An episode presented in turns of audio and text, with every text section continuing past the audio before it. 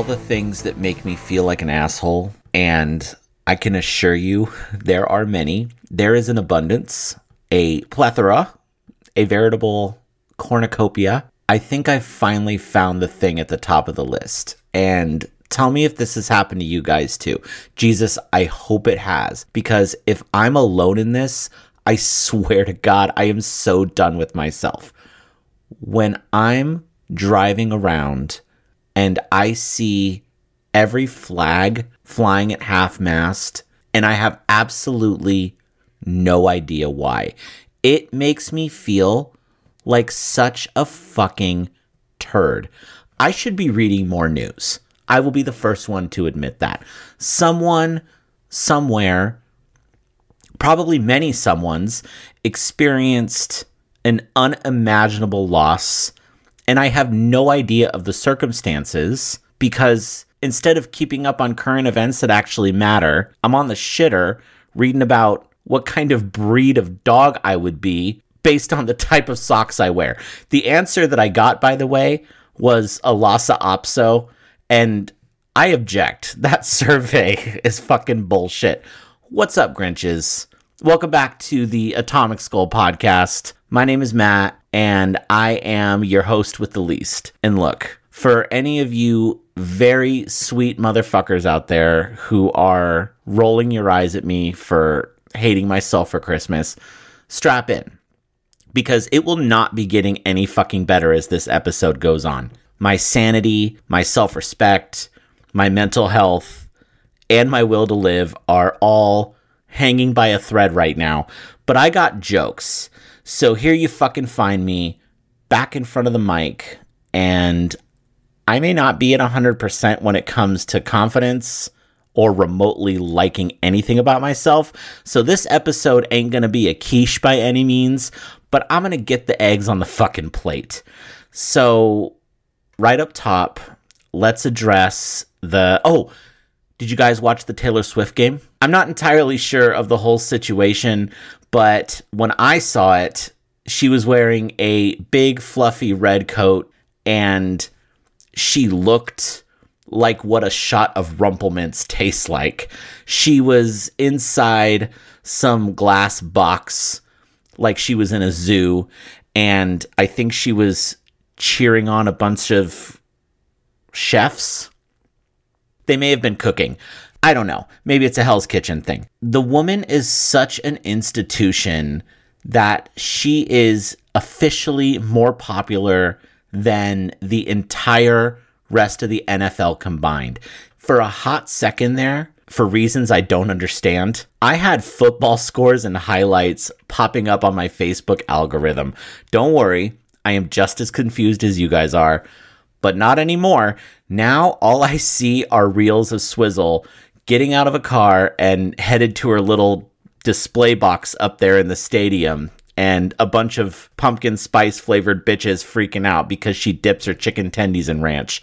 Taylor Swift looks like she dips every single thing she eats in ranch except for her salads, which she has with apple cider vinegar. How did I even get on this fucking tangent?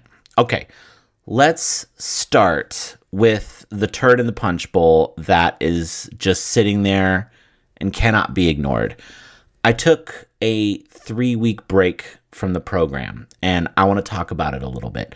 Not because I assume anyone listening gives two shits about why, but because talking about this is all utterly terrifying to me. I play someone who is an open book on TV, but in reality, I've spent many years concocting dozens of different ways to divert any and all conversation about my actual state of mind and quality of life. When it comes to deflection, I am a motherfucking artiste. I am the Michelangelo of deflection. And I'm not talking about the painter, I'm talking about the turtle. But the truth is, you guys, when I started this shit show last year, my single biggest fear wasn't failure. Failure is one of the few things I'm fucking good at. I know how to fail. I'm a GD professional. My biggest fear was falling into a deep dish depression and not being able to record. As crazy as it sounds, you guys, that was one of the biggest hurdles preventing me from starting up this whole turkey at all. But for some reason that I still don't understand, I believed in my bullshit so much that I wanted to do it anyway. And I started this whole thing with no plan for what I would do if I fell off the deep end. And don't get me wrong, I've had some rough patches over the last year and change. There have been a few episodes where I literally can't believe I got it done. But that's life, right? Some days are diamonds and some days are rocks, but we do the best we can. And then a couple of weeks ago, I shut the fuck down. And on top of all the other sadness salad that was washing over me, I had to face the fear of not being able to do this stupid shit show. And it was every bit as awful as I thought it would be. As it turns out, and I'm sure you guys will be just as surprised at this as I was, there's not a hell of a lot of ways to make my existence feeling meaningless funny. Meanwhile, while I can call out of the show, I can't call out of work. I have a wife. And let me tell you, buddy, those things are fucking expensive. But it's hard to feign excitement selling people things to shove up their ass when all I want to do is go home, sit in my closet in the dark, and cry myself to sleep. You know what I mean? So every day, my social battery was in the pavement. Every week, I would look at my notes for the next episode and try to conjure up the will to do at least a little something. But I didn't want to just randomly start talking about existential dread. Don't get me wrong, I don't mind at all talking about existential dread. I was just in no place to throw in any shtickle. You know what I mean? And then, of course, like I do, I use that failure as a vehicle to hate myself even more. There is no winning in my brain. None. And eventually, it's going to kill me, but not today. And look, if you're expecting this part of the show right now to be uplifting and for me to start talking about resolve and fortitude, you can just add this to the long ass list of times that I've let you down because I ain't a hell of a lot better right now. I've thought over and over and over again about Irish goodbying myself right out of the show and not doing this anymore. Honestly, I decided that's what I wanted to do a couple of weeks ago. I was and am so low that I couldn't even fathom the idea of creating or being part of anything I was remotely proud of.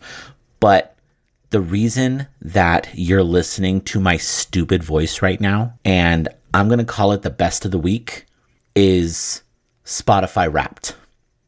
And more importantly, you guys. When the whole Wrapped thing was released, I started getting DMs and texts and attachments about how this show was in people's top five podcasts, top three podcasts, their number one podcast. I've never fucking been number one in anything especially right now where I feel like a total number two. You see, guys, that's what we call shtickle.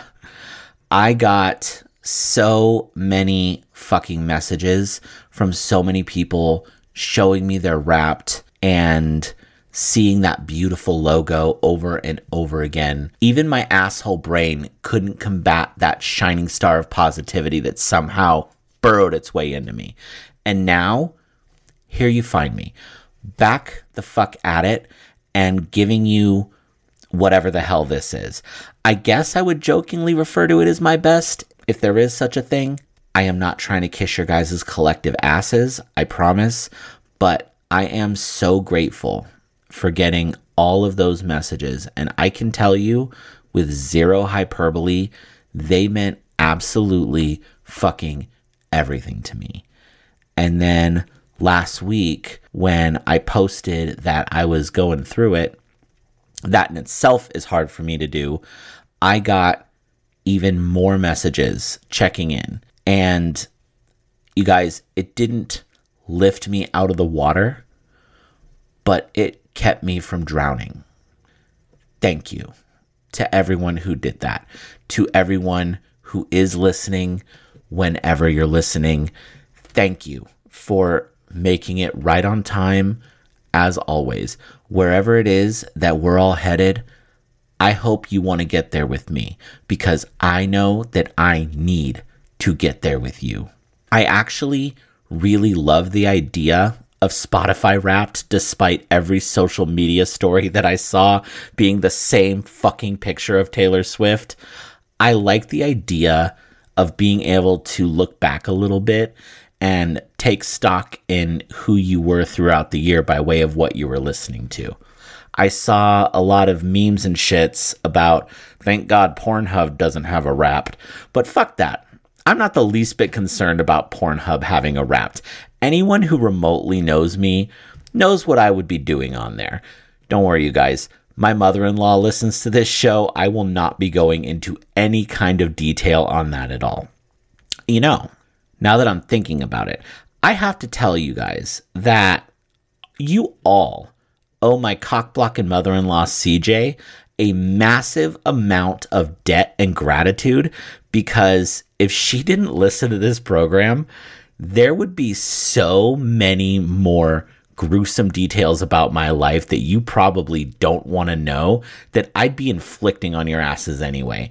I had a whole bit on deck about the time I sat on one of my balls and had a hard time walking for three days, but I scrapped it because I didn't want CJ to give me a what for about propriety.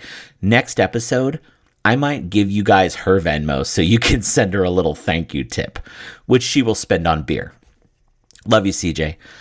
You know what kind of yearly wrapped I would want zero part of? A food delivery wrapped.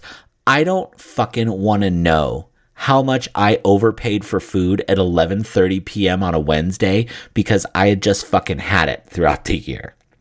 Oh my god. You guys, the local donut shop.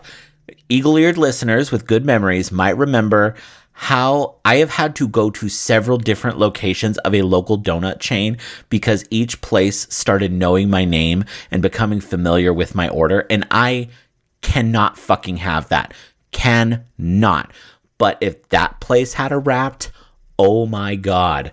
Listen, you piece of shit. This year you ordered seven dozen donuts while crying you had employees on four different occasions ask you if you were doing okay, and one of them even contemplated not serving you because they were worried about your well being.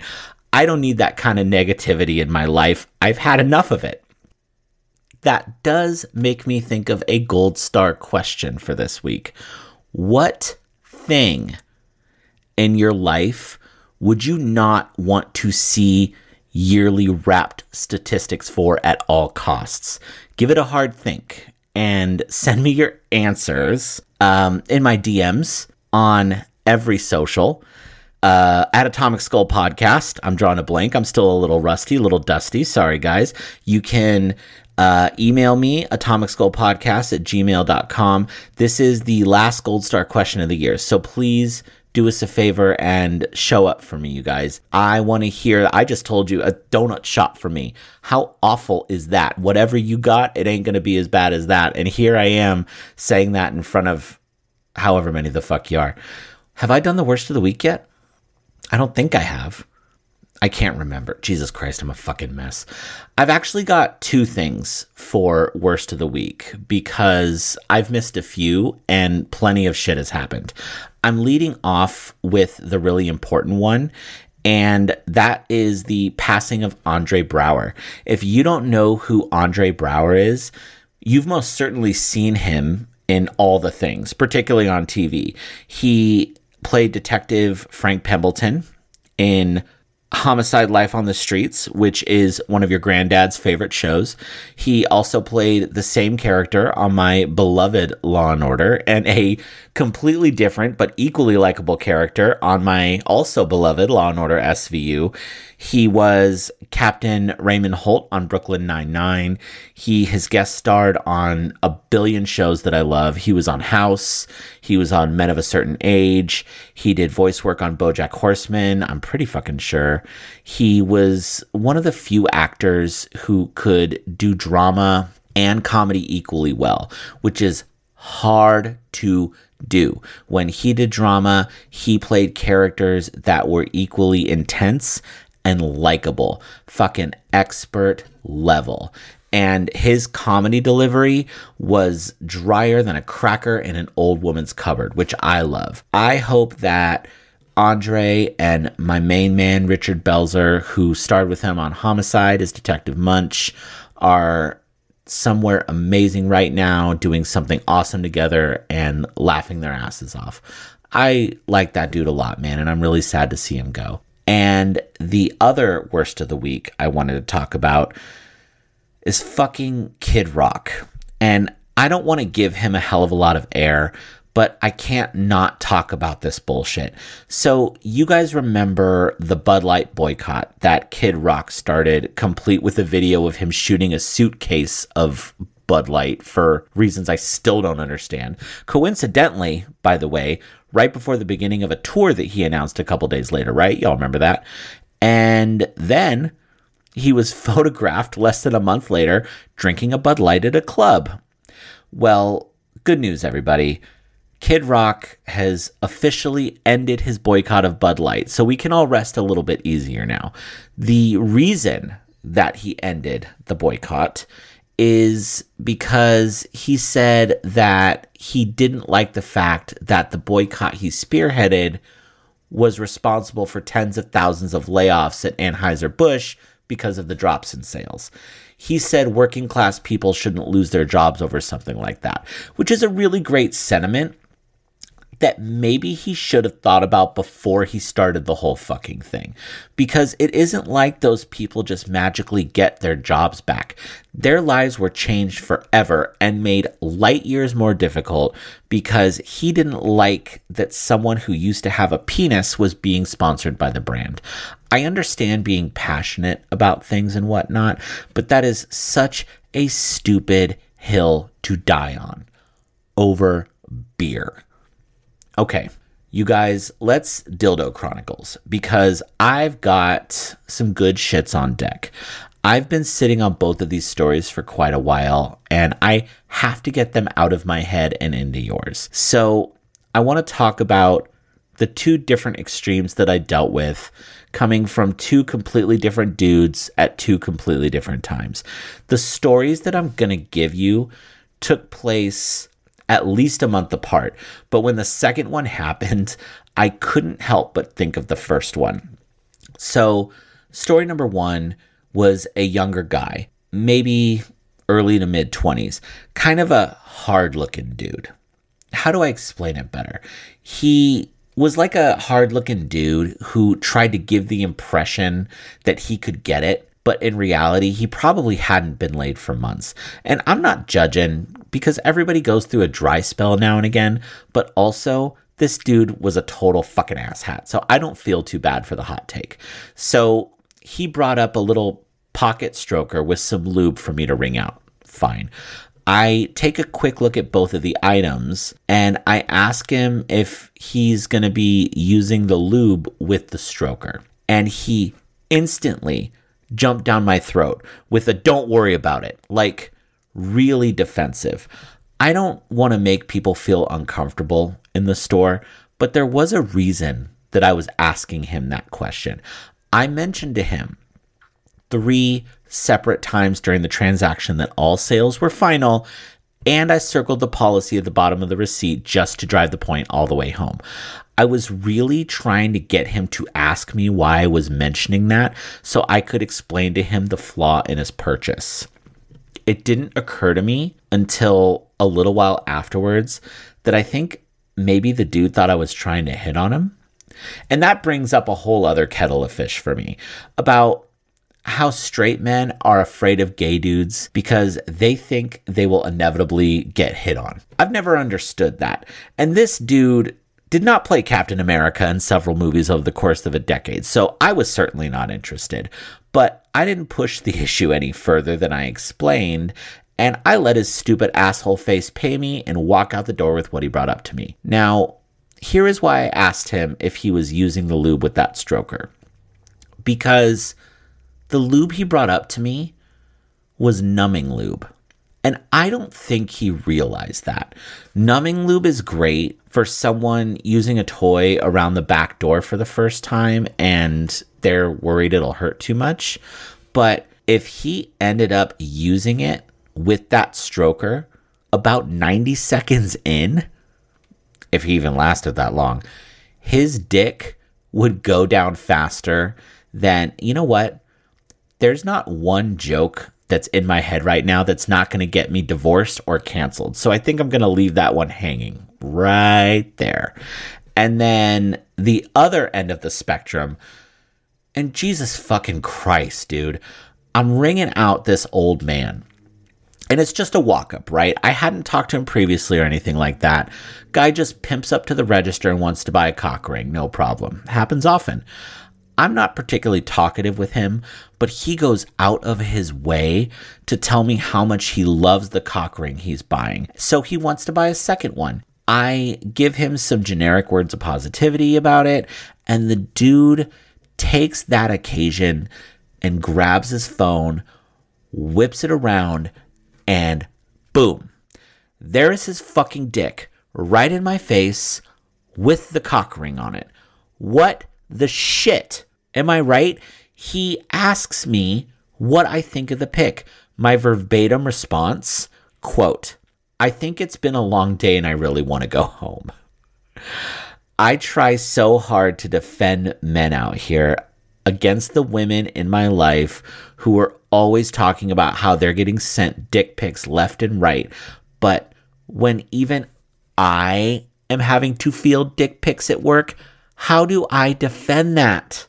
For song of the week, you know, I got to give you guys a Christmas song. Originally, when I had mentioned it in the last episode, if you remember, and I hope you don't, I had said I was going to do a song that you would never expect coming from me, which is a bold ass statement considering all the crazy shit that I'm into musically.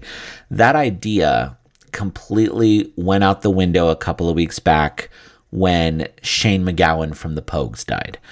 I'm not going to bend your ear too much about how important he and his band are, but let me put it to you like this The Pogues are that band that your intoxicated, slightly crazy, slightly weird punk uncle, your punkle, if you will, listens to all the time.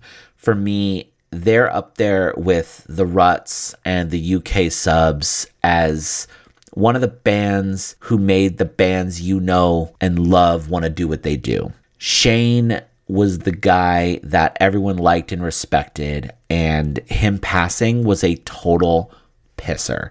But in a weird way, it couldn't have happened at a better time because one of the best songs that the Pogues have ever done, and definitely my favorite song of theirs, is an accidental Christmas tune that Uh, look, I've been listening to the world's lamest fucking Christmas tunes for 40 plus hours a week since mid November. I want to deck the halls with my fucking vomit right now. But this song that I'm going to give you, it's not a campy Christmas tune. It is an incredibly good song that is fantastically Christmas flavored, if that makes sense. It feels like Christmas, but without the cheese. Okay. It's also a really wonderful love song, though. His passing at this particular time of year brought this song back in a big way with your friendly neighborhood music nerds. And there was actually a live performance of it It is funeral, which I absolutely recommend watching. It was a standing room only, packed full to the brim, big, beautiful Irish church. And nobody was crying. Everyone was singing along with the song. People got up and started dancing together. Truly, truly lovely moment. I literally hope that's how it goes at my funeral after I punch my ticket. If I die and any of you motherfuckers are sad at my funeral, I swear to God, I will haunt the shit out of you for the rest of your lives. If you don't know the song, you'll love it because it is such a fucking blaster. If you love Christmas music, this song is going to give you a whole other side of it, but still make you feel that spirit. And if you don't love Christmas music, this song is for you because it's not the usual shit that you hate. Song of the week is Fairy Tale of New York by the Pogues, and it is ready for you on the Atomic Skull Podcast Songs of the Week playlist on Spotify. I've been listening to it every day to and from work. I've fallen in love with it all over again, and I would love to know what you think after you listen to it if you don't know it already. And that's the breaks from me for this week and for the year, you crazies. I am going to be taking a regular schmegular Christmas break for the show, which I know seems ridiculous after already having a couple weeks off, but I do have a few reasons that I'm taking another break that are slightly less depressing than the previous one. Christmas and New Year's both happen to be on Mondays coming up.